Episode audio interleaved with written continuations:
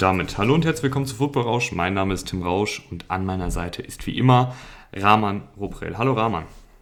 Hallo Tim. Rahman, ich habe gute Neuigkeiten. Mein Corona-Test, den ich ja vor ein paar Tagen in der Folge angesprochen habe, ist vor ist gestern, gestern Morgen äh, negativ zurückgekommen. Also ich bin wohl auf, jetzt noch eine Woche in der Quarantäne und dann haben wir es hoffentlich hinter uns und alle bleiben gesund, beziehungsweise meine Zimmernachbarin wird wieder gesund. Das nur kurz am Anfang, weil mich ein paar Leute gefragt haben, wie es mir geht und mir geht's gut. Ich hoffe dir auch, Arman. Mir geht's auch gut. Mich freut natürlich, dass es dir gut geht. Du musst aber trotzdem noch eine Woche in Quarantäne bleiben. Ja. Bis zum 4.2. Okay, weil. Ah, und noch bessere, noch bessere Neuigkeiten. Noch bessere. Ja. ja. Achso, okay. nee, sag, sag erstmal. Also, ich versuche es gerade noch zu verstehen. Das sind ja, wir sind aktuell ja sowieso in, in Zeiten, ähm, das betrifft uns ja irgendwo alle. Deswegen will ich das verstehen. Ähm, warum musst du in noch eine Woche in Quarantäne bleiben, wenn du denn negativ bist?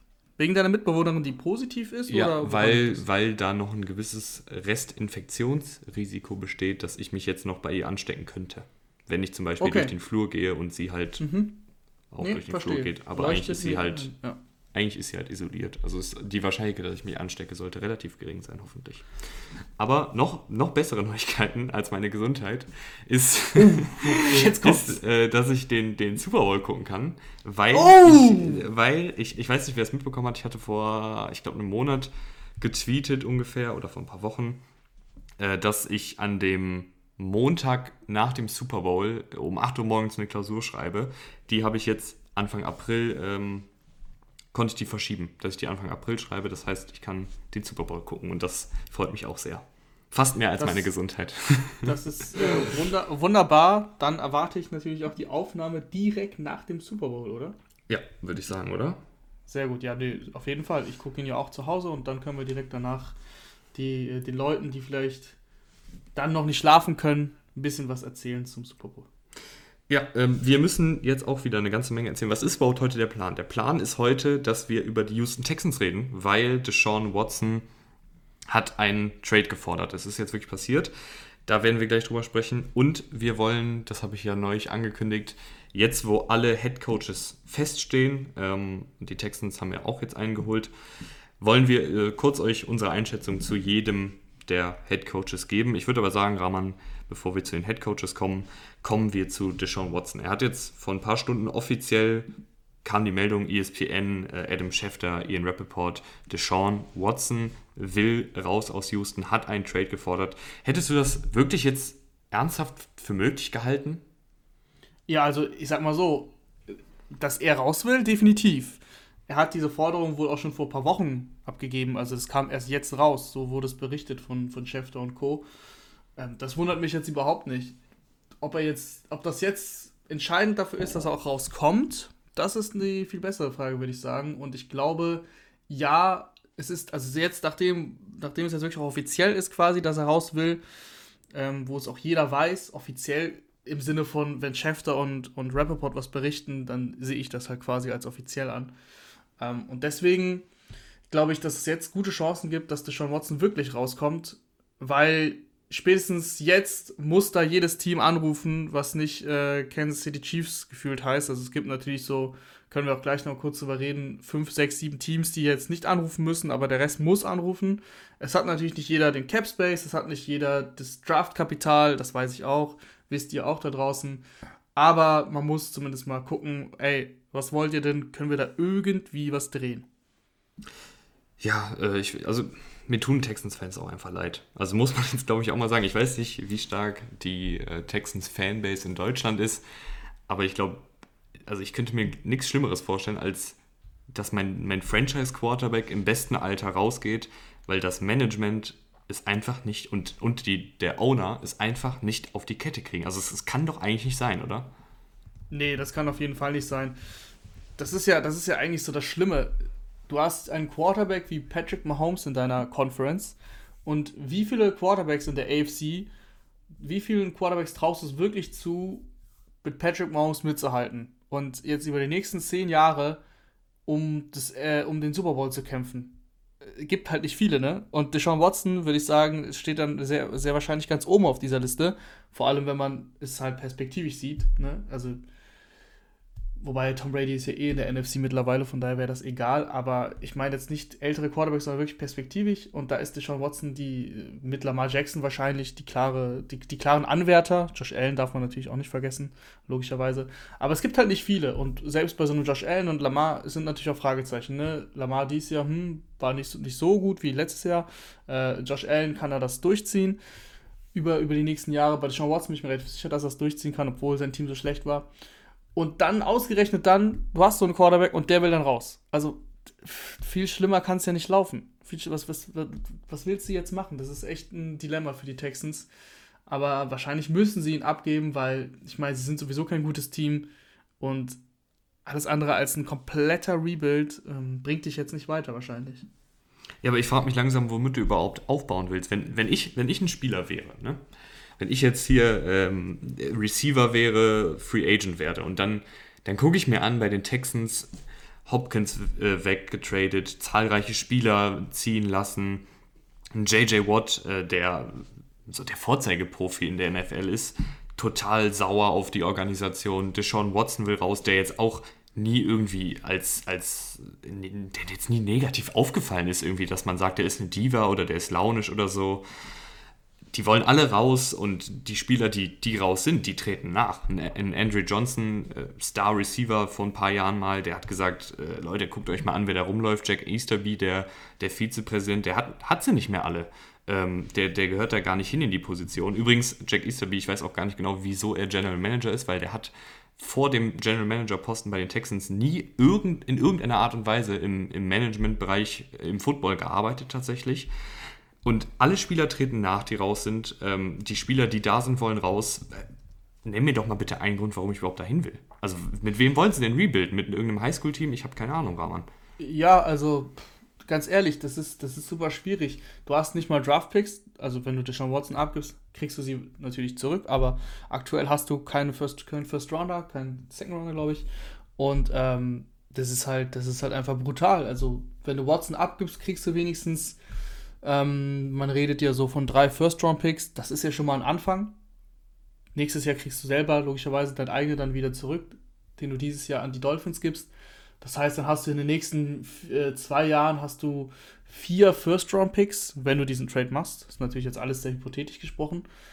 Vielleicht kriegst du es hin, in dem Deal, wenn du ihn zum Beispiel mit den Dolphins machst, ähm, dir Tour zu holen, ist natürlich alles andere, vor allem nach dieser Saison, ähm, als gegeben, dass Tour in der NFL eine erfolgreiche Karriere hat, aber du hast ja nicht mehr viel zu verlieren. Also wenn du jetzt, wenn du jetzt einen Trade machst und nur Picks zurückbekommst, geht natürlich auch, logisch. Aber ähm, es wäre natürlich auch nicht schlecht, wenn du in diesem Trade einen Quarterback zurückbekommst, wenn du den mit den Broncos machst. Vielleicht ähm, kriegst du Lock und, und äh, wirfst quasi die, die ähm, sprachliche, die, die, die Hail Mary, dass du, ich, ich habe gerade das richtige Wort nicht drauf, ähm, egal, du, du wirfst quasi die Hail Mary, dass du, dass du glaubst, dass, dass, dass Drew Lock irgendwie noch was werden kann. Weiß natürlich insgeheim, dass es relativ schwierig wird, dass Drew Lock zu einem Franchise-Quarterback wird, aber dass du zumindest dich an irgendwas äh, krallen kannst, dass du da Hoffnung hast, dass du irgendeinen Spieler hast, auf den du aufbauen kannst. Ähm, JJ Watt macht auch nicht mehr viele Jahre bei den Texans, der will ja sowieso. Also das ist ich glaub, die nächste Personalie. Ich, ich, ich glaube nicht, dass nächste, der... Ja, nee, nee, genau. Das ist genau die nächste Personalie. JJ Watt, äh, wenn, wenn Deshaun Watson geht, was, was hält JJ Watt da noch? Also klar hat er auch noch einen Vertrag, aber der will genauso getradet werden und den solltest du auch traden, einfach um noch, noch mehr äh, Kapital zu bekommen. Was willst du denn jetzt noch mit JJ Watt? Ja, und einfach auch aus Respekt. Ich meine, der Mann hat, äh, was der alles für die, für die Spieler, für das Team, für die für die Stadt, für die Franchise gegeben hat, äh, den da jetzt mit so einem Trümmerhaufen von Team zurückzulassen, finde ich auch einfach nicht gut. Aber das ist eine ganz andere Geschichte. Ich weiß nicht, Raman, ich, ich verstehe einfach nicht, wie man, wie man so schlecht eine Franchise führen kann. Und ich frage mich auch wirklich, klar, wir reden hier von, von drei Erstrunden-Picks und Zweitrunden-Picks und vielleicht noch ein Spieler, also wirklich das, das ähm, rundum sorglos Paket. Ich weiß es nicht. Ich, ich, ich meine, Teams wissen ja auch, dass Watson raus will und vielleicht könnten sie auch einfach die, die Texans ein bisschen zittern lassen. Oder glaubst du wirklich, dass man da die, die wirklich alles auf den Tisch hauen muss? Oder denkst du, dass vielleicht der Preis sogar noch ein bisschen runtergehen könnte und man jetzt einfach den Preis so hoch ansetzt, weil natürlich das Talent von Watson es wert ist, aber gleichzeitig natürlich jetzt Houston auch am nicht mehr am langen Hebel sitzt, weil, weil klar ist, Watson will raus. Ja, eine sehr gute Frage. Ich glaube, im Endeffekt kommt es auf die Teams an, die für ihn bieten. Es könnte ja natürlich so ein Wettbieten entstehen. Jeder will, äh, will Watson, der ihn bekommen kann. Und dann kann, könnten die sich halt ein bisschen hochpokern. Wenn jetzt die Nachfrage nicht so hoch wäre, wenn es jetzt nur so zwei, zwei Teams sind. Aber selbst da, selbst bei zwei Teams können, können die sich theoretisch hochpokern. Das ist halt, das ist halt ein bisschen das Problem. Ansonsten hast du schon recht. Ich glaube, insgesamt, wenn man jetzt ins, wenn man darüber nachdenkt, der Sean Watson jetzt nicht bei den Texans, der raus will, sondern Deshaun Watson bei den, sagen wir mal, er wäre bei den Saints, das ist jetzt total einfach so aus der Luft gegriffen, der aber da glücklich ist, dann ist Deshaun Watson bei den Saints natürlich viel mehr wert, der da überhaupt nicht raus will, ähm, als ein Deshaun Watson bei den Texans. Also er wird auf jeden Fall weniger kosten, als er eigentlich kosten sollte, sagen wir es mal so. Aber ja, ich kann ja übrigens, ich kann übrigens noch ja. sagen, ähm, wie man, wie, wie sie ihre Franchise so ähm, ja, in die Wand gefahren haben. Da muss ich lachen. Äh, Bill O'Brien, ganz einfach. Bill O'Brien ähm, war ja nicht nur Head Coach, er war ja auch GM. Und das ist allgemein, finde ich, äh, ein großes Problem. Das kann gut gehen. Hashtag Bill Belichick. Aber das ist ein sehr hohes Risiko, was du, was du trägst, wenn du einen Head Coach hast, der gleichzeitig. Obwohl, Rahman, da muss ich kurz reingrätschen, obwohl man sagen muss, dass auch ein Bill Belichick in den letzten Jahren sich nicht gerade mit Ruhm bekleckert hat in Sachen Draft zum Beispiel. Ja, das stimmt. Vor allem seine First-Round-Picks waren ähm, relativ schlecht. Aber was ich damit meine, ist ja insgesamt war Bill Belichick über die ganzen Jahre ja logischerweise ja. erfolgreich. Ja. Äh, und da war es dann auch nicht schlimm, dass er als, als, als GM nicht immer die besten Entscheidungen getroffen hat. Bill Belichick hatte, hatte halt das Talent, auch irgendwelche Free Agents äh, von der Straße zu holen und die zu guten Spielern zu machen. Das ist halt Bill Belichick das gehört eben auch dazu. Äh, GM sein ist nicht nur Draft, ist nicht nur deine erste Runde. Ähm, Bill Belichick hat auch ein paar äh, Spätrunden-Picks äh, gut getroffen. Und, aber es bleibt halt dabei, dass du einem Mann sehr viel Vertrauen schenkst in deine Franchise, der die im Endeffekt führen soll.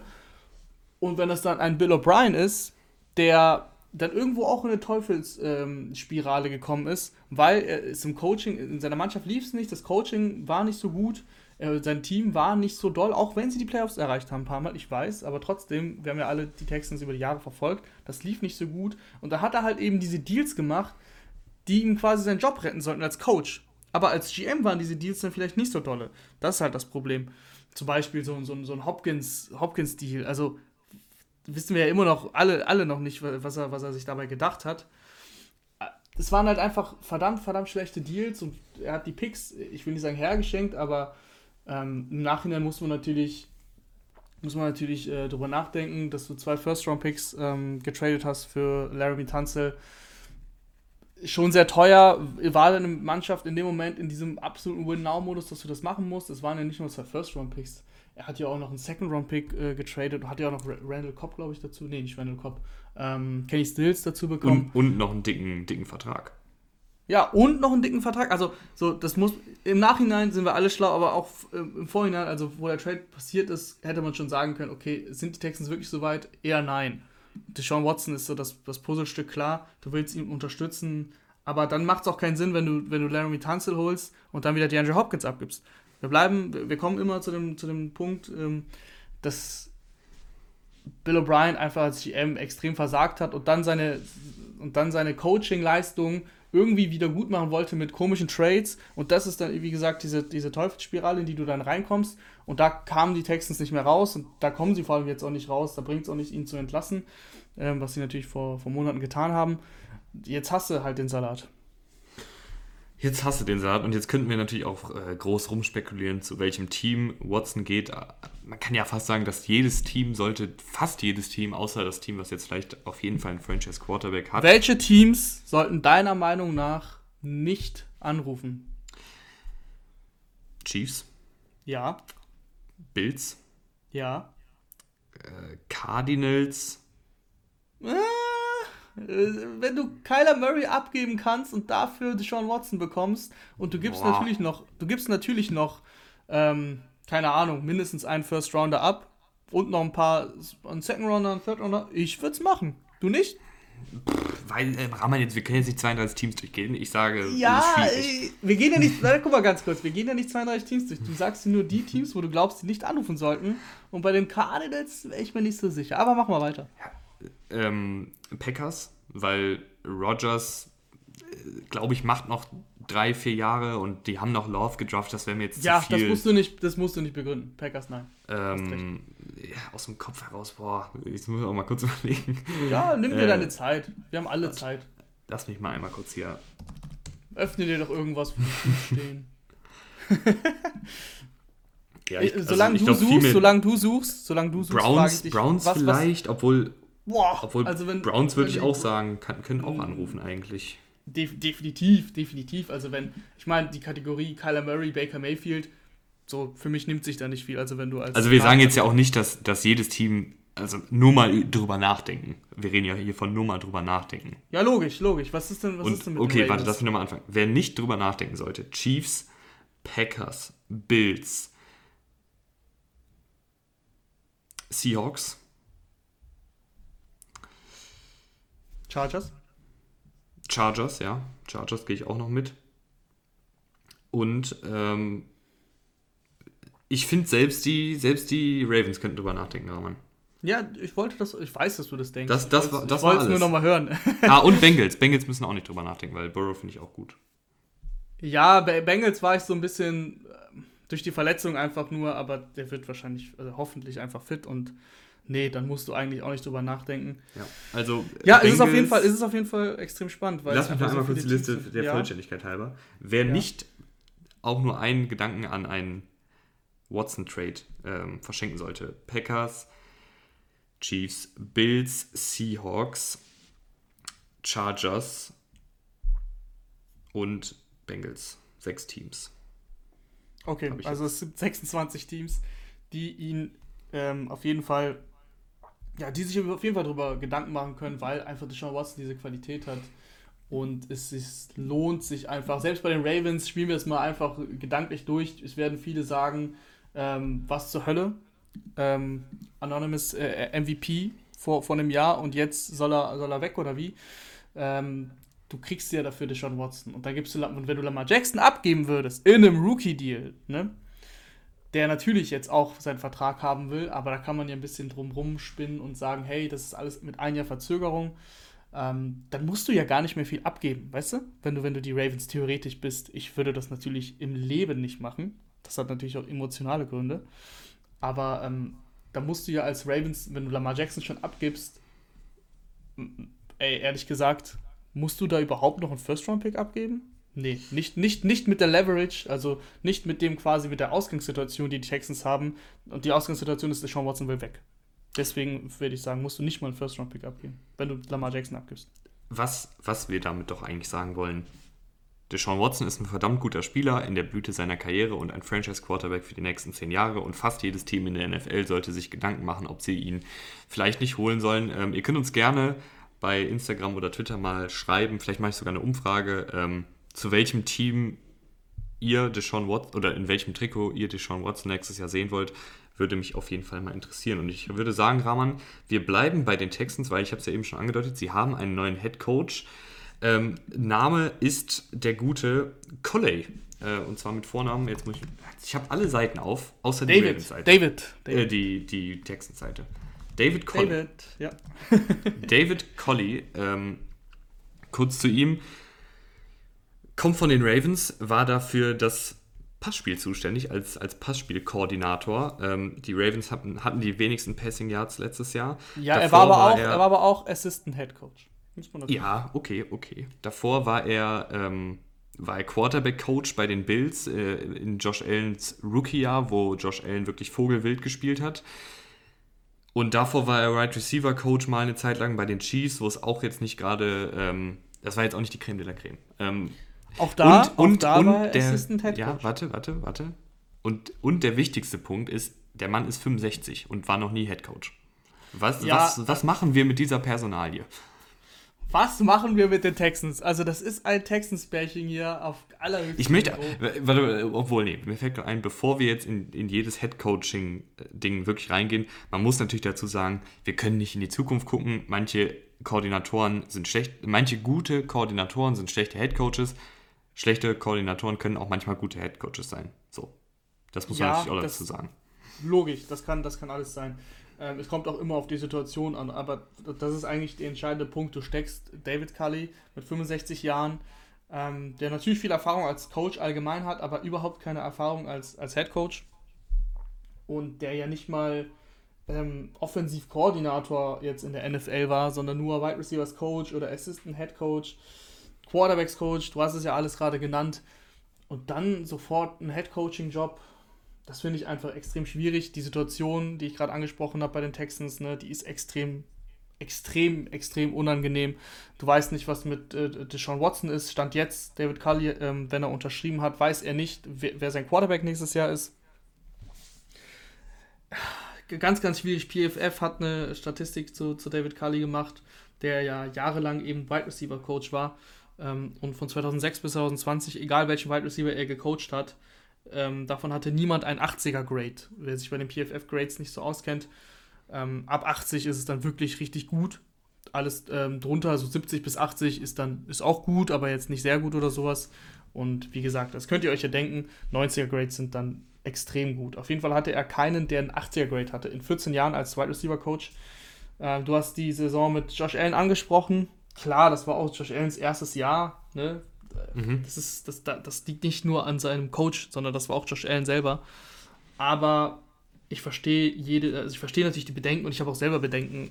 Das sind halt die Texans, wo ich mir denke, du hast absolut keinen Druck dieses Jahr. Also die Texans müssen ihren Coach nicht entlassen, wenn sie äh, 0 und 16 gehen ohne Deshaun Watson. Ja, aber er tut mir halt irgendwie leid, dass er da jetzt in diesen, in diesen Trümmerhaufen reinkommt. Ja, ähm, es, ich glaube. Äh, also guck mal, der, der, ist 65 und kriegt die Chance, Headcoach zu sein. Der nimmt die natürlich an. Das ist doch selbstverständlich. Und er, was heißt, er tut dir leid? Also er hat sich dafür entschieden. Ja, ja, aber ja, ich weiß auch nicht. Ich habe einfach ein bisschen Mitgefühl mit dem Mann. Ähm, wenn, wir doch, wenn wir doch schon bei den Texans sind, werfe ich das mal ganz schnell noch rein. Weil das natürlich über die ganze Coaching-Debatte schwebt ja dieser, dieser, dieser Heiligenschein von ähm, Eric Bienemy. Und weil Eric Bienemy auch eine Personale war, die, die die Texans beschäftigt hat, wegen Deshaun Watson, Deshaun Watson wollte ihn unbedingt haben, können wir ja kurz drüber reden. Mhm. Ich, glaube, ich glaube, dass Eric Bienemy diesen Job gar nicht wollte. Nee, Eric Bienemy hätte, genau, Eric hätte ihn gerne gehabt, aber nachdem das ganze Theater mit Deshaun Watson anfing und Deshaun Watson, ähm, Berichten zufolge, auch gesagt hat, ihm ist es mittlerweile egal, ob der Bienemy kommt oder nicht, er hat keinen Bock auf die Texans, dann nimmst du diesen Job halt nicht. Also dann, dann hast du da auch keine Lust drauf. Du hast so, du hast so einen schönen Job bei den, bei den Chiefs und Eric Bienemy, äh, ohne zu wissen, wie alt er aktuell ist, da müsste ich seine Wikipedia-Page mal kurz öffnen. Ich glaube 51. 50. Also, ja. Ist, also ob er jetzt mit 52 dann Headcoach wird oder 53, wie auch immer, er ist Offensive Coordinator, Playcaller des besten Quarterbacks ähm, also sagen wir mal aktuell, aber das kann noch viel weiter gehen. Das kann wirklich noch ganz, ganz, ganz, ganz weit mit Mahomes gehen, äh, historisch gesprochen. Er arbeitet unter Andy Reid, also diese Franchise wird einfach über Jahre erfolgreich sein und deswegen wird sein Name auch immer, immer im Gespräch sein. Deswegen muss er sich. Es ist nicht so riskant für ihn, wenn er mal einen Job ablehnt, oder wie findest du das? Es, es schwebt, ja, finde ich, ich finde es auch in Ordnung, wenn man sagt, also wir wissen es natürlich nicht. Wir wissen auf jeden Fall, dass Eric Bieniemy Headcoach werden will. Das hat er in einem Interview vor ein paar Wochen gesagt. Er will gerne Headcoach werden. Und ähm, er hatte auch ein Interview bei den Texans. Soweit er hatte, er hatte auch ein Interview. Es schwebt halt auch immer ähm, die Rassismusdebatte da, darüber, über die Diskussion. Äh, das wollen wir natürlich hier nicht außen vor lassen. Ähm, ich, kann, ich kann ja meine, meine Sicht auf die Dinge sagen und du sagst dann deine. Ähm, ich glaube, dass also denke ich, dass, dass Eric Bieniemy einen Headcoach-Job verdient hat, auf jeden Fall. Weiß ich, ob der gut wird? Nee, keine Ahnung. Also kann sein, dass der nach, nach zwei Saisons total, äh, total schlecht war und entlassen wird, aber er hat auf jeden Fall so oder so die Chance verdient, ein Headcoach zu sein.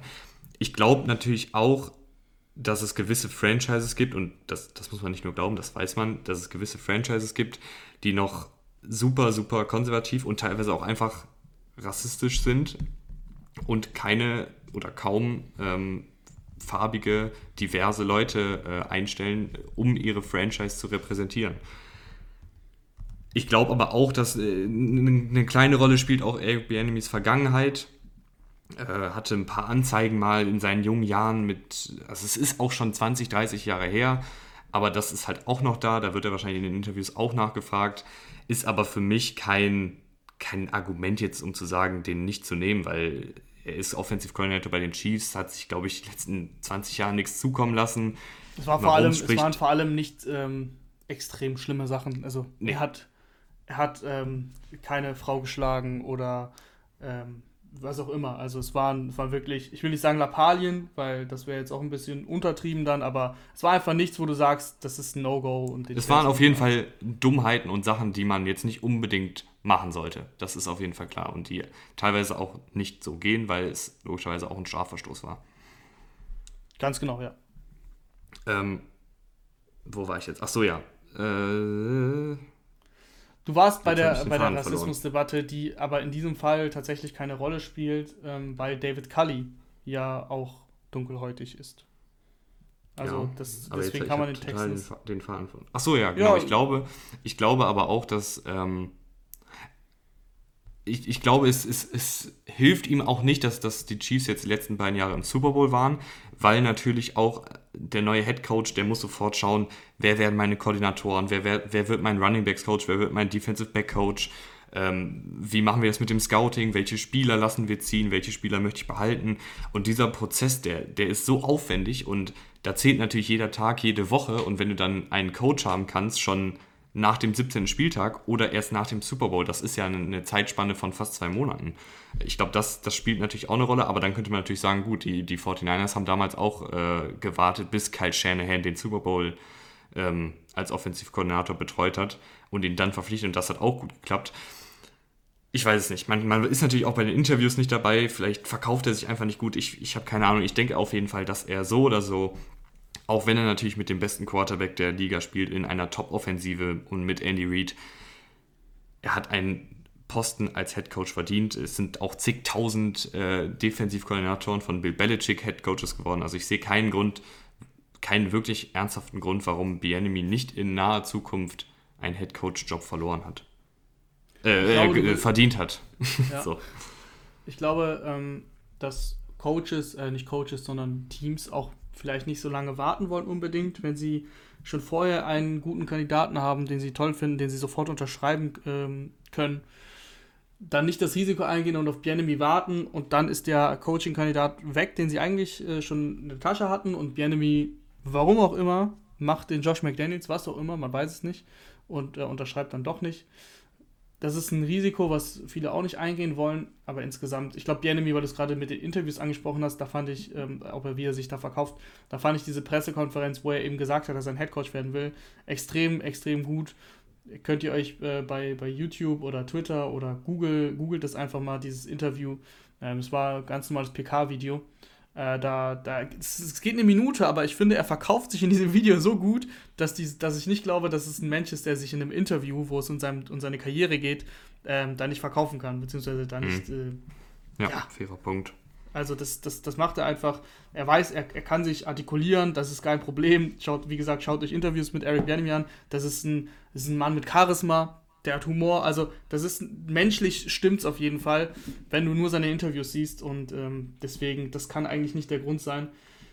Es ist, es ist extrem schwierig. Ich glaube, wie gesagt, wir sind ja noch irgendwo, sind wir ja noch eigentlich bei den Texans, warum David Cully. The Enemy bin ich mir relativ sicher, dass er auf, darauf keine Lust hatte. Äh, es gab dann auch nicht mehr so viele Möglichkeiten, Headcoach zu werden, weil eben, was ich eben gesagt habe, es gab einfach Mannschaften, die gibt es jedes Jahr, die nicht so lange warten wollen, weil sie nicht das Risiko eingehen wollen, ihn dann nicht zu bekommen. Und ähm, das ist auch ein Punkt gewesen übrigens. Ähm, dann können wir jetzt mal zur, zur nächsten Mannschaft kommen. Außer du willst zu den Texans noch was sagen. Nee. Ähm, zu den Chargers. Abschließend noch zu Bienemy. Ich glaube, in einer idealen Welt würde einfach immer die beste, die bestmögliche Person den Job bekommen, unabhängig von der Hautfarbe. Das würde ich mir einfach wünschen. Definitiv, das wünschen wir uns alle. Und ähm, vielleicht Vielleicht sehen wir das in der NFL, in der, in der Welt, wenn, wo wir schon nicht mehr hier sind, weil ich glaube nicht, dass es so schnell passieren wird, dass es so perfekt ist. Aber ähm, Stand heute ist es nicht so. Aber es geht zumindest in die richtige Richtung. Ne? Wir haben bei den, bei den, beim Washington Football Team jetzt ähm, eine dunkelhäutige Frau, die erste Assistant, ähm, der erste, nee, die erste Frau, die ein Assistant Coach ist, genau so. Running Backs Coach, glaube ich. Äh, das ist, äh, das ist, es geht auf jeden Fall in die richtige Richtung. Aber da muss natürlich noch viel mehr passieren. Das ist uns auch allen bewusst. Aber jetzt schlagen wir mal den Bogen zu den Chargers, weil darauf wollte ich eigentlich hinaus. Die Chargers wollten nämlich, hatten Brian Dable äh, an der Angel, hatten auch ein Interview. Brian Dable war aber noch in den Playoffs mit den Bills. Und die Chargers alles, ne, ihr wisst das, ihr hört hier zu, ihr kennt uns, berichten zufolge, logisch, ne? Wir sind in Deutschland, ähm, wir haben natürlich und bei Twitter unsere, unsere Beat-Reporter, denen wir da vertrauen. Ähm, und so erzählen wir euch das hier. Also, ich habe jetzt nicht nach äh, da angerufen und gefragt, wie es abgelaufen ist. Aber berichten zufolge hatten sie eben Brian Dable, wollten aber nicht so lange warten, weil der in den Playoffs noch war, weil sie eben auch äh, Staley haben wollten als, als Head Coach, der Defensivkoordinator der Rams letztes Jahr, muss man ja mittlerweile schon sagen, letzte Saison. Und äh, deswegen haben sie dann äh, Staley genommen. Ist natürlich äh, extrem schwierig, weil Staley einen super Job gemacht hat, einfach bei, bei den Rams. Aber Brian Dable, die Vorstellung von Brian Dable, dem Offensive Coordinator der Bills, mit Justin Herbert in Los Angeles bei den äh, Chargers, das war schon echt, das war schon echt ein Traum für mich leider, leider ist diese Blase aber zerplatzt. Was hältst du von dieser Verpflichtung? Ja, generell, wir, wir können ja generell ähm, nochmal drüber reden. Ich war auch im Brian Dable Fanclub, also ich habe mir schon vorgestellt, wie, wie Justin Herbert da jetzt wirklich den nächsten Schritt macht und genauso wie Josh Allen den Ball, wann er Bock drauf hat, 70 Yards das Feld runterschmeißt. Und Brian Dable ist halt dieser, dieser kreative, gute neue Offensivkoordinator und Staley ist ein kreativer, junger Defensivkoordinator und es wird ja auch viel in der NFL in den letzten Jahren darüber geredet, ob man überhaupt noch einen defensive-minded Head Coach haben will, also jemand, der, der sich ähm, um die Defensive kümmert und einen anderen und dann halt einen Offensivkoordinator einstellt, der die Offensive leitet. Oder dass man eben sagt, okay, diese Liga ist so offensiv getrieben, ich möchte auf jeden Fall einen Headcoach haben, der auch offensiv getrieben ist, weil den verliere ich dann nicht jedes Jahr, wenn es gut läuft. Weil so hast du ja beim Defensive Headcoach wird dann logischerweise der Offensivkoordinator, wenn er einen guten Job macht, äh, der ist dann halt nächstes Jahr irgendwo anders Headcoach. Ähm, deshalb die Frage, Rahman, äh, ist es für dich mittlerweile, äh, sollte man nur noch Offensivkoordinatoren als Headcoaches einstellen oder sagst du, bei, beim richtigen kann man auch einen Defensivkoordinator nehmen? definitiv kann man beim richtigen Defensivkoordinator nehmen. Also ganz klar, wirklich, weil die NFL, also Coaching, Head Coaching vor allem, ist ja nicht nur Playcalling. Das ist ja, du musst ja 53 Männer da führen. Und das sind wirklich 53 verschiedene Charaktere, die voller Testosteron sind. Ne? Das sind jetzt hier alles Floskeln, die ich hier raushaue, aber das ist ja auch so. Das ist ja normal, wenn ihr mal in einer Mannschaft gespielt habt, äh, sei es Fußball, Volleyball, Handball, wie auch immer, das sind ja nicht so viele Leute. Und bei, einem, bei der, in der NFL mit 53 Leuten und dann hast du in der Preseason hast du über 90 Leute da, dann muss der Head Coach einfach eine, das für mich ist das Wichtigste, es muss einfach eine, irgendwie eine Autoritätsperson sein. Das kann jetzt nicht der Dulli von nebenan sein, weil das ist einfach ein harter Job. Du musst dich durchsetzen können, logisch. Ähm, das ist schon mal das Erste. Er muss dann, er muss die Mannschaft führen können, er muss die Mannschaft zusammenhalten und dann ist es natürlich eine, eine, eine Qualität des Head Coaches, ist natürlich auch seine Koordination auszuwählen. Und wenn er jetzt der defensiv-minded Head Coach äh, einen Koordinator auswählt, einen Offensivkoordinator, der sehr gut ist, wie Brian Dable, und der dann wegkommt, dann musst du halt schon im Prozess, in der Saison, musst du schon, schon schauen, okay, wen kann ich denn, falls mir Brian Dable weggenommen wird, ähm, wiederholen. Dann schaust du mal, okay, wer ist denn gibt es denn irgendeine Mannschaft, die offensiv sehr, sehr gut spielt, wo, der, wo über den Koordinator vielleicht gar nicht so viel geredet wird die vielleicht auch einen sehr, sehr guten Offensive-Minded Head Coach haben, wie die, wie die Rams zum Beispiel, und dann schnappst du dir da den Coordinator, wie auch immer. Ähm, aber da musst du halt die ganze Zeit schauen und die ganze Zeit evaluieren. Und das ist natürlich ein wichtiger Bestandteil des, des Jobs eines Head Coaches, dass er sein Stuff zusammenstellen kann. Und wenn du, wenn du, wenn du glaubst, dass es ein guter Head Coach ist, dann musst du ihm das eben zutrauen und dann kannst du auch einen Defensiv ähm, nehmen. Ich bin jetzt auch ein größerer Fan davon, wenn es ein offensiver Head Coach ist, vor allem wenn du einen jungen Quarterback hast, wie mit äh, Justin Herbert. Deswegen hätte ich es mir da wirklich gewünscht mit Brian Dable. Aber das heißt nicht, dass, du das, dass man das kategorisch ausschließen muss, auf keinen Fall.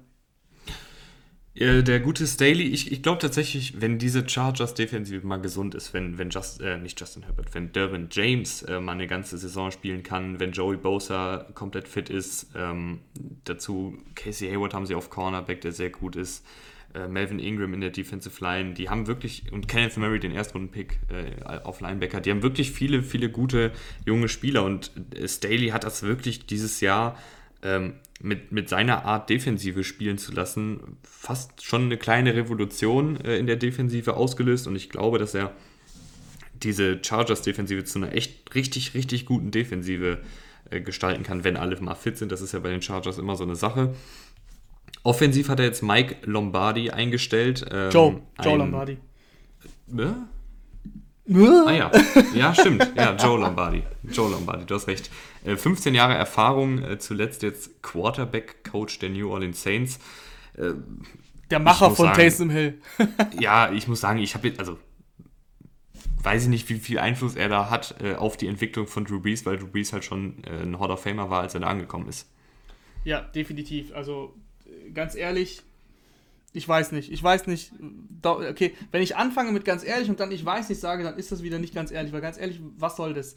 Warum holst du dir jetzt ähm, Joe Lombardi, der nicht den Ruf äh, des, des Quarterback-Zauberers in der NFL hat, auch wenn er Drew Brees gecoacht hat, was du gerade gesagt hast, ist natürlich zu 100% wahr.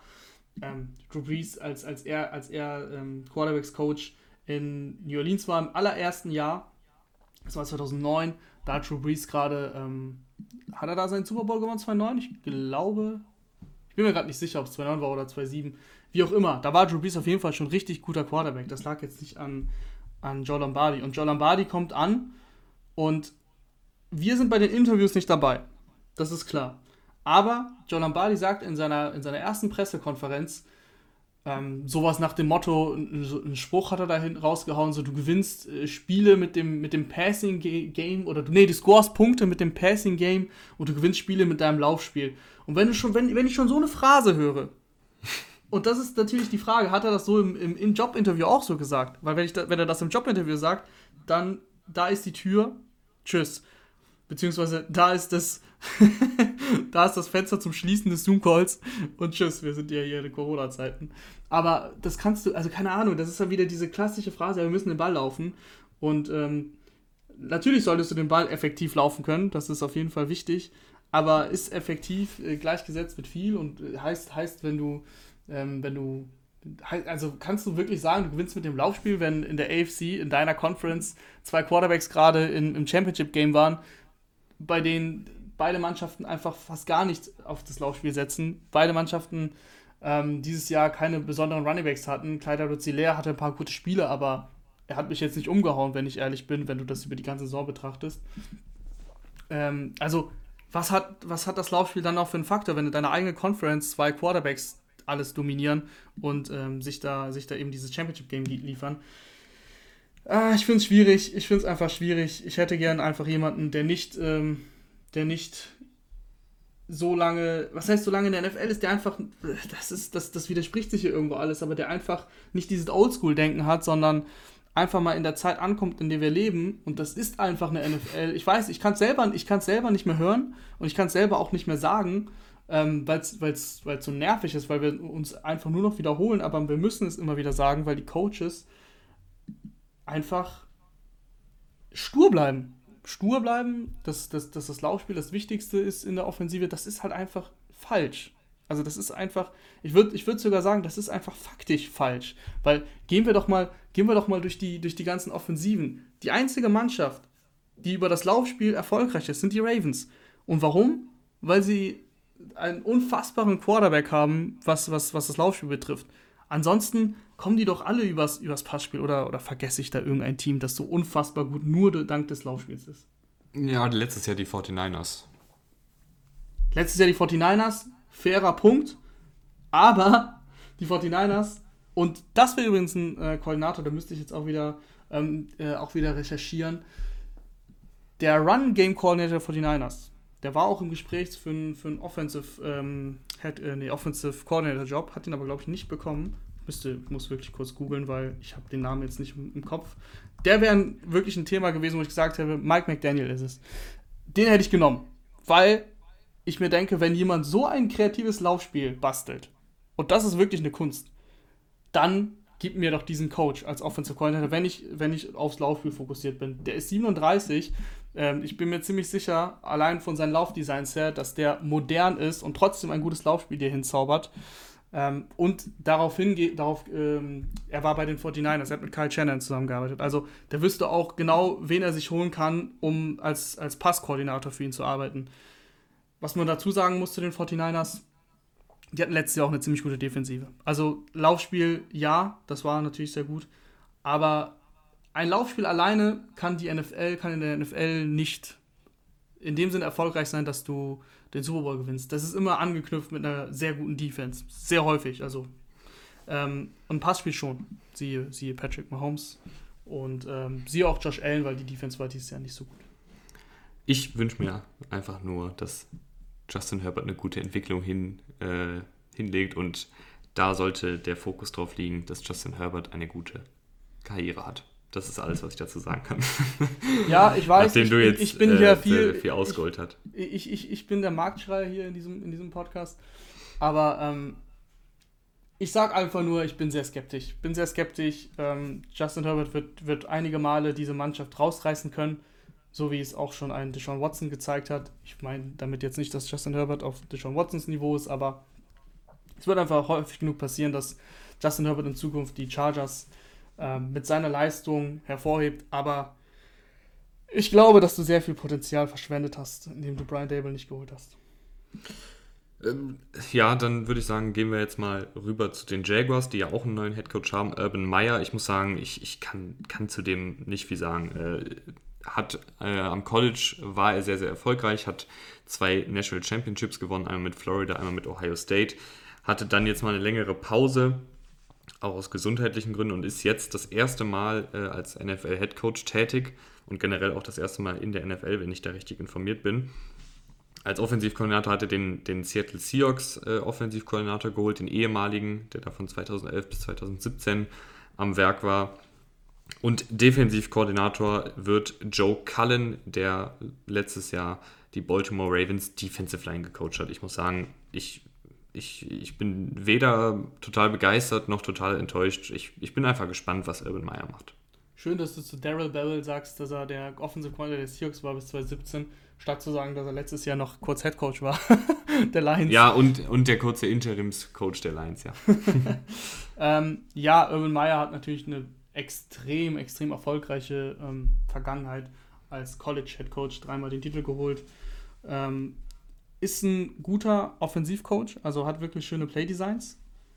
Was ihm häufig vorgeworfen wurde, und das ist natürlich alles jetzt so ne, zwischen den Zeilen und da steckst du halt auch nicht drin, wenn du so weit weg bist, ähm, ist einfach so ein bisschen so das, das Menschliche.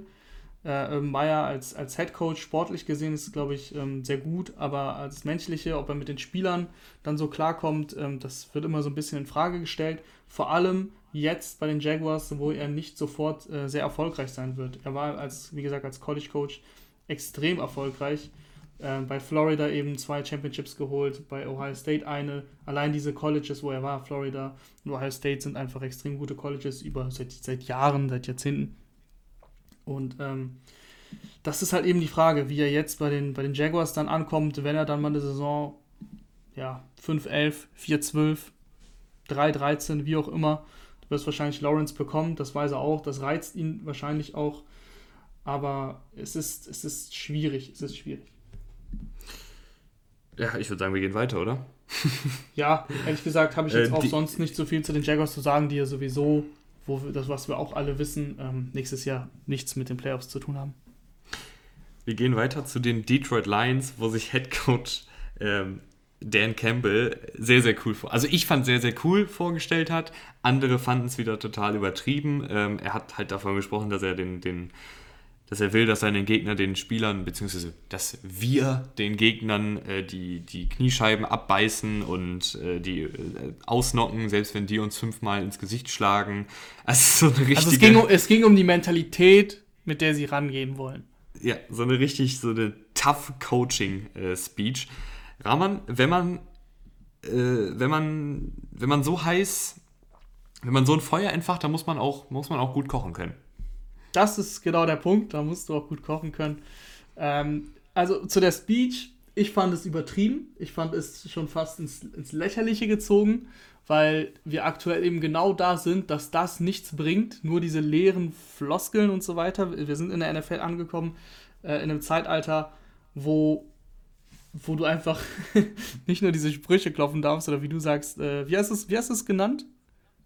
Feuer, wenn, Feuer machen. Wenn du so viel Feuer machst, dann musst du auch kochen können. Genau, also nur Feuer machen, das, das bringt halt nicht viel. Mit diesen Lines wird er nicht so viel, wird er nicht so gut kochen können. Das ist, glaube ich, das steht, glaube ich, fest. Ähm, aber ich, ich, fand, ich fand ihn insgesamt, diese PK geht ja länger als die 30 Sekunden, die jeder von euch gesehen hat. Und in diesen 30 Sekunden kommt er natürlich extrem, ja, oldschool-mäßig rüber, verbissen und äh, glaubt, also man, man, man, man, man bekommt den Glauben, dass er denkt, es reicht einfach, ähm, es reicht dieser Mentalitätsfootball und das alles andere ist nicht wichtig, aber die Pressekonferenz ging ja länger, ich habe sie mir komplett angeguckt ähm, und er kam, für mich kam er auf jeden Fall sehr sympathisch rüber, das kann, das kann ich zu ihm sagen. Er war bisher ja, ähm, er war als Spieler aktiv, auch bei den Lions zwei Jahre lang. Ähm, da, sonst war er jetzt bei den, bei den Saints als Assistant Head Coach von 2016 bis 2020 und halt Titans, äh, Titans Coach. Er war halt früher Titan auch. Und ähm, das Problem, das Problem, was ich sehe, ist sein, sein Spielermaterial, was er nicht hat. Und dann, wenn du, wenn du so, so ein Headcoach bist, der, mit, der die, die Kniescheibe abbeißen will und so weiter, wenn du dann 0-3 stehst äh, und mit so, mit so einer Ansprache kommst in der Kabine, ich glaube, da gucken die Spieler, diese TikTok-Spieler, die du heutzutage hast, die gucken dich halt an und ja, können dich halt irgendwo auch nicht mehr ernst nehmen. Man muss auch so, man muss auch so weiterdenken, finde ich, dass wir mittlerweile in einem Zeitalter sind von Spielern, eben mit Social Media und so weiter. Du hast noch diese Tough Guys in der Liga, klar, aber es geht halt in eine andere Richtung insgesamt. Das ist so ein Punkt, der mir der jetzt häufig einfach runterfällt, über den keiner spricht.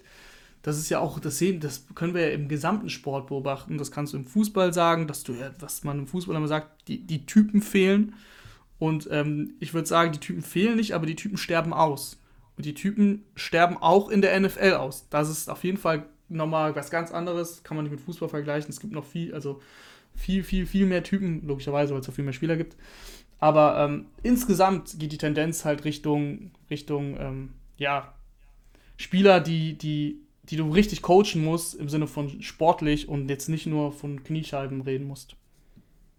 Ich finde aber die, die beiden ähm, Verpflichtungen, also die beiden Koordinatoren für Offensive und Defensive, die er geholt hat, fand ich ganz interessant. Defensiv Aaron Glenn, der die letzten ähm, Jahre bei den Saints die Cornerbacks und die Secondary gecoacht hat da kann man jetzt natürlich auch nur drauf gucken und sagen, okay, das war eine gute Secondary die meiste Zeit. Ein Marshall Lattimore hat sich sehr gut entwickelt, äh, ein Marcus Williams hat sich sehr gut entwickelt, Janoris Jenkins ist auch ein solider äh, Cornerback 2 noch geworden, nachdem er da bei den Giants vom Hof gejagt wurde.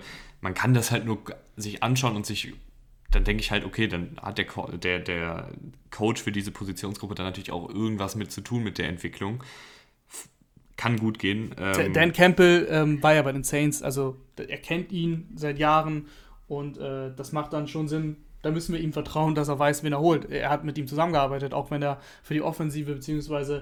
Ähm, Assistant Head Coach war, er hat ja seine Arbeit mitbekommen. Dann wird er wissen, was er da macht. Aber ähm, du hast gerade gesagt, interessant. Interessant ist auch der Offensive Coordinator. Was ja. hältst du denn Anthony davon? Lynn, ehemaliger Head Coach der Chargers.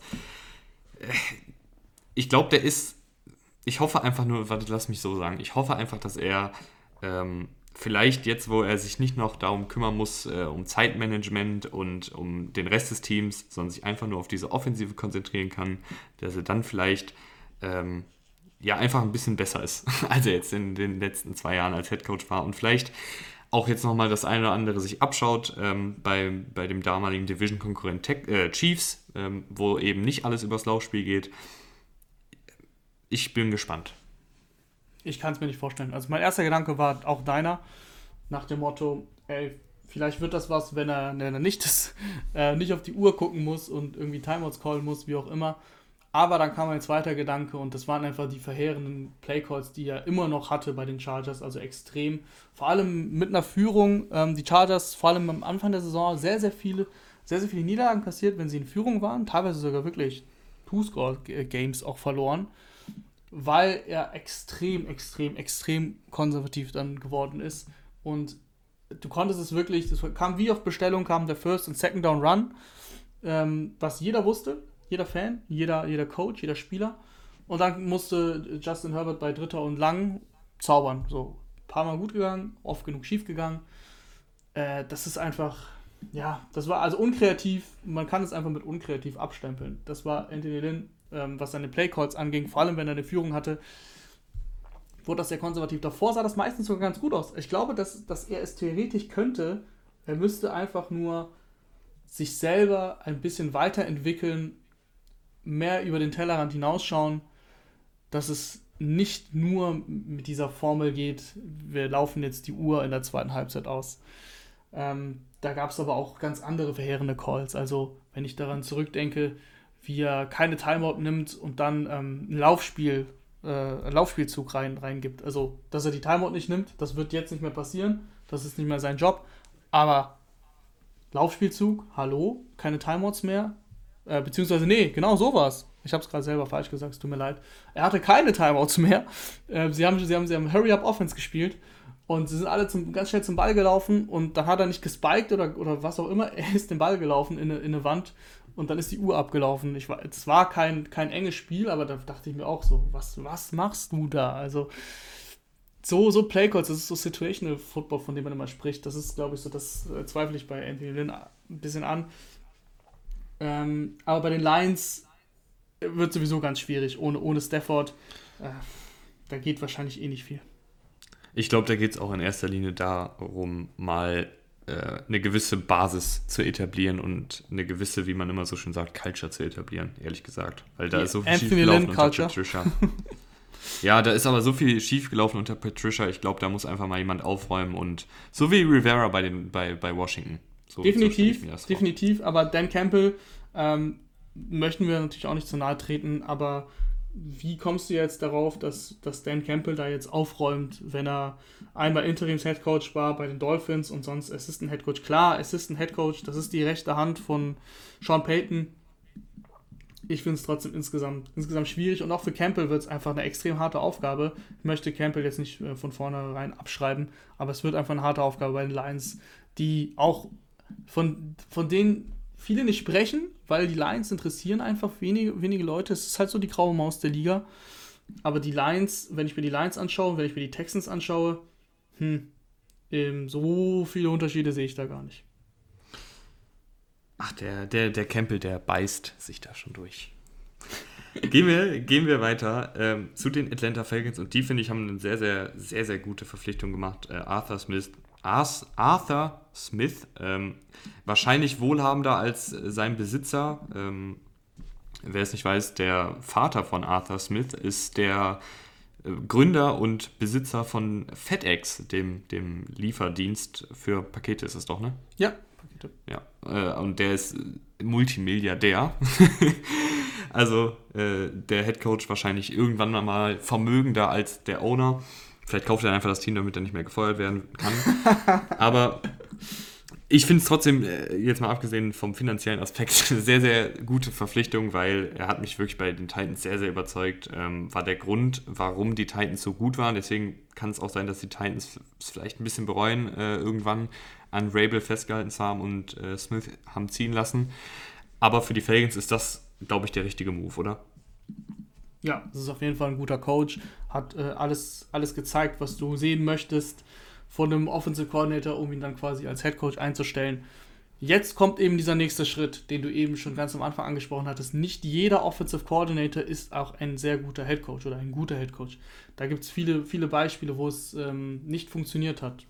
Zum Beispiel Josh McDaniels bei den Broncos damals. Das können wir jetzt nicht sagen, aber der Prozess, den du jetzt hingelegt hast, das ist der richtige. Ne? Du hast jetzt einen Headcoach dir geholt, der einfach seinen Job richtig gemacht hat, seinen Job gut gemacht hat. Und jetzt hoffst du einfach, dass er das auch als Headcoach hinbekommt. Jetzt kommen natürlich noch andere Hürden auf ihn zu. Ne? Jetzt muss er nicht mehr nur die Plays callen. Jetzt kannst du ihm natürlich auch vorwerfen, wenn er. Ähm, er hat jetzt nicht mehr Derrick Henry, klar. Aber wenn er jetzt irgendwie plötzlich genauso eine Lauftendenz hat wie bei den Titans, die extrem war und die auch teilweise extrem stur war, das lag natürlich auch an Vrabel. Wir wissen aber nicht, welchen Faktor Smith hatte. Wir wissen es einfach nicht. Wir können nicht sagen, es war nur Rabels Schuld. Vielleicht mochte das Smith auch. Das ist ja, das, woher sollen wir das wissen? Das müssen wir jetzt abwarten bei den Falcons, aber bei den Falcons, die waren noch nie ein Team, die viel, äh, es war noch nie ein Team, das viel gelaufen ist.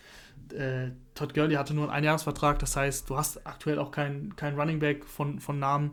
Ähm, Ito Smith äh, ist noch, glaube ich, unter Vertrag, aber selbst da habe ich jetzt nicht im Kopf, vielleicht wird er auch Free Agent. Du wirst sehr, sehr wahrscheinlich ähm, entweder dir einen Veteran oder wahrscheinlich wirst du eine Mischung machen. Du wirst einen Veteran Running Back dir holen jetzt als Free Agent und du wirst im Draft irgendwo in irgendeiner Runde zuschlagen äh, für einen Running Back. Das heißt, sie werden jetzt nicht diesen, diesen Top Running Back wahrscheinlich haben, außer sie holen Najee äh, Harris in der, in der ersten oder zweiten Runde oder Travis Etienne. Das müssen wir natürlich abwarten. Wenn sie das nicht machen, und das ist sehr wahrscheinlich, dass sie so diese zwei Spieler holen, dann hast du gar keinen Running Back, mit dem du da großartig so viel laufen musst. Von daher glaube ich, dass, dass Arthur Smith das schon ganz gut hinbekommt, das gut managt. Ich hoffe, dass er, und das macht mir so ein bisschen Sorgen von seinem ersten Interview, aber ich hoffe, dass, dass die Sorgen nicht, nicht bestätigen. Was er ja sehr gut gemacht hat, fand ich, waren diese Rollouts mit, mit Tannehill. Und er hat gesagt in einem Interview, in dem ersten Interview, dass er ähm, natürlich auf die Stärken von Tanner äh, gecoacht hat und jetzt auf die Stärken von ähm, Ryan co ähm, coachen möchte, was grundsätzlich gut ist. Aber ich finde, dass Ryan auch diese Rollouts machen kann. Er ist natürlich nicht so beweglich wie Tannehill, aber er ist jetzt auch kein Tom Brady, der, der kein Rollout mehr hinbekommt, gefühlt. Ähm, deswegen finde ich, dass er das auf jeden Fall in seinem Playbook lassen muss. Aber das müssen wir eh alles abwarten.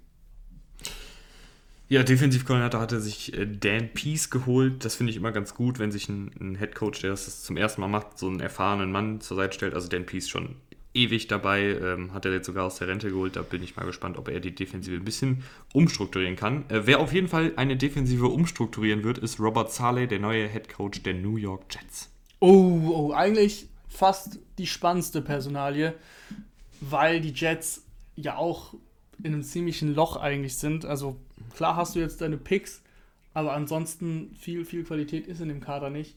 Robert Zahle letztes Jahr schon gehandelt, jetzt hat er seinen Job bekommen und hat sich gleich ähm, seinen, seinen Pass-Game-Koordinator mitgenommen aus. Ähm, Sehr gute Verpflichtung, finde ich. Ja, aus, aus San Francisco.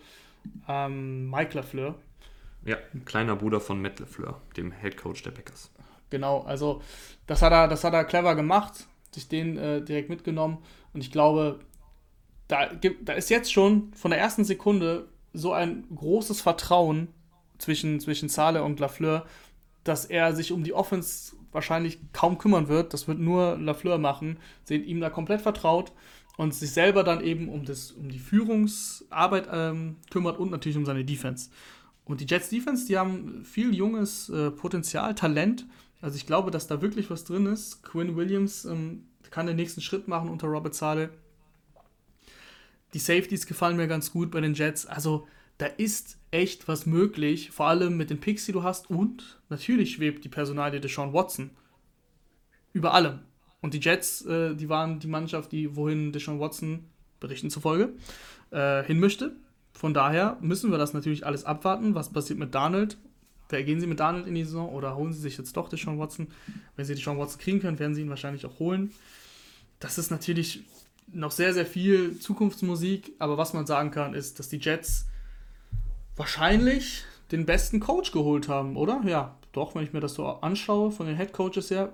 Und da kommen wir wieder zu deiner Frage mit dem Defensiv-Minded Coach oder Offensiv. Wenn ich die Wahl hätte, hätte ich mir genau das äh, geholt, was die Jets geholt haben. Mhm, interessant. Ja, ich, ja, ich glaube, ich hätte. Also ich hätte Bienemy, sorry, ich hätte Bienemy geholt, aber ich rede jetzt von den Coaches, die, ähm, die genommen wurden. So, das meine ich. Ja, da, da, da, spricht auf jeden Fall einiges für. Ähm, ich, ich bin gespannt. Ich glaube, dass der, dass der Saleh da ähm, eine gewisse Attitüde auch in den Laden reinbringt. Ähm, und ich glaube, dass die Jets guten Football spielen werden nächstes Jahr. Was machen wir denn mit den Eagles zu guter Letzt? Die haben Head Coach Nick Siriani geholt, ähm, Offensivkoordinator der Coles. Ähm, ich muss sagen, Coles Offensive, ja, also, ja, ne? So, ja, jo. Coles Offensive war, war gut, aber er war nicht der Playcaller. Das war Frank Reich. Und er hatte viel Einfluss auf diese Offense, so hat man es so gelesen. Aber trotzdem war das ganz klar Frank Reichs Offense. Und ich finde es schwierig, muss ich sagen. Ich finde es einfach schwierig. Sonst hat er nichts, nichts in so einer Position ähm, in der NFL gemacht. Also er war Wide Receivers Coach bei den Chargers, Quarterbacks Coach und davor war er Offensive Quality Control Coach. Ohne zu wissen, und da bin ich hier ehrlich, was ein Offensive Quality Control Coach ist, ich glaube einfach nur, dass es cool klingt und, und heißt, ja, mach nichts falsch. Praktik. Also, Prakti, ja, es ist, es ist, es ist kein, es ist kein Intern, weil Intern ist ja, ist ja Prakti, aber So gefühlt, gefühlt macht er nicht, muss er nicht viel machen, er muss die Bälle tragen und so weiter. Gefühlt, ne? Mit aller Vorsicht. Ja, falls ihr mir sagen könnt, was das ist, schreibt uns einfach unter @footballrausch. Quality Control Coach habt ihr schon mal gemacht. Ähm, das muss man da machen, das würde mich interessieren. Ansonsten äh, ist einfach insgesamt, wie gesagt, eine schwierige Verpflichtung. Du hast vor allem eine, eine harte Aufgabe vor dir. Auch hier, wer ist dein äh, Quarterback? Wahrscheinlich ist es jetzt doch Carsten Wentz, weil das hier der Grund gewesen sein soll, warum Doug Peterson geflogen ist. Doug Peterson, es waren auf jeden Fall Meinungsverschiedenheiten, das ist klar. Und Doug Peterson wollte wohl Carsten Wentz schon früher absägen, wollte ihn traden. Das wollten aber die Eagles nicht, die, die Ownership und, ähm, und GM. Ja, und deswegen ist er dann geflogen. Glaubst du, dass Carson Wentz nächstes Jahr da noch eine Chance bekommt, jetzt nachdem Nick Sirianni kommt? Ich glaube, äh, er bekommt eine Chance, weil die Besitzer das wollen. Also es ist, es ist ja auch so durchgeklungen, ähm, dass sie eben mit Wentz nochmal gehen wollen. Ist natürlich auch irgendwo verständlich, äh, weil sie eben, ihm eben diesen, diesen dicken Vertrag gegeben haben, aus dem sie nur ganz schwierig wieder rauskommen. Äh, zumindest jetzt nächstes Jahr. Äh, aber es ist natürlich, wie du sagst, es ist jetzt auch, würde ich sagen, nicht der attraktivste Headcoach-Job. Ich meine, die Eagles äh, total im Minus, was Capspace angeht, Quarterback-Situation schwierig, viele, viele ältere Spieler. Du guckst einen Lane Johnson an, du guckst einen Brandon Brooks an, du guckst einen Fletcher Cox an, einen Brandon Graham, das sind alles Spieler. Wie viele Jahre haben die noch im Tank? Eins, zwei, drei, vier? Ist ja, schwierig alles. Definitiv. Also wirklich. Ähm, da sind auch viele schon über 30, da weiß man auch nicht, wie lange das noch gut geht. Jason du Kelsey zahlst ihnen auch einen Haufen Geld. Ja, Jason Kelsey, genau, du sagst es. Es gibt viele. Jason Peters, was mit dem ja, kommt gut. noch zurück. Jason Peters war ja schon gefühlt in der Rente, hat er nochmal ein Jahr gemacht. Was mir gerade eingefallen ist, was natürlich ein Punkt ist, der dafür spricht, dass du Nick Sirianni holst, äh, eben genau wegen Wentz. Nick Sirianni hat die uh, Offense von Frank Reich drauf, hat die ja jetzt zwei Jahre lang äh, beobachtet und Carson Wentz hatte seine beste Saison unter Frank Reich. Also das kann natürlich sein, dass sie glauben, ob das jetzt so eintrifft, ist eine andere Frage, aber dass sie glauben, dass du mit Nick Sirianni diese Offense wieder ein bisschen reinholen kannst, die Frank Reich hat spielen lassen und dass Carson Wentz dann nochmal eine Chance hat und wieder aufblüht. Auch alles natürlich extrem, extrem schwierig vorherzusehen. Aber das ist das Einzige, das ist das einzige Argument, was man theoretisch verkaufen könnte, um Nick Sirianni zu holen, meiner Meinung nach. Ja, dann hat er sich äh, noch gleich Jonathan Gannon mitgenommen von den Colts, der da die Defensive Backs gecoacht hat. Der ist jetzt der Defensivkoordinator. Ähm, auch da wieder muss man sagen, äh, Kenny Moore, Slot Corner hat sich gut entwickelt. Die Safeties bei den Colts gefallen mir auch immer gut. Xavier Rhodes hat der letzte Saison nochmal seine Karriere wiederbelebt. Sah ganz gut aus. Keine Ahnung, wie er als Koordinator ist. Genau, ganz genau so ist es. Können wir jetzt noch nicht beurteilen, aber ich fand auch, dass die Colts, ähm, das Defensive Backfield, das hat sich sehr gut entwickelt über die letzten Jahre. Äh, eigentlich wenig, wenige Stars da gespielt, aber immer, trotzdem immer gut gespielt. Und ähm, deswegen, da bin ich auch, wie ich das schon bei Dan Campbell meinte, äh, er hat, er hat ihn beobachtet, er weiß, wie er coacht und es hat einen Grund, warum er ihn mitnimmt. Die Chemie zwischen den beiden wird schon mal sehr gut sein. Und das ist auch wichtig äh, im Coaching. Ich würde sagen, Rahman, das war es jetzt nach einer Stunde drei. Ähm, wir hören uns dann wieder zum, zur großen Super Bowl Preview, wo wir wirklich äh, alles beleuchten werden, was da überhaupt, was es da überhaupt zu beleuchten gibt. Ähm, wann genau die kommt, werdet ihr dann auf Instagram und Twitter und Co. erfahren. Könnt ihr uns ja gerne folgen unter Football Rausch. Und ansonsten bis zum nächsten Mal. Tschüss. Ciao.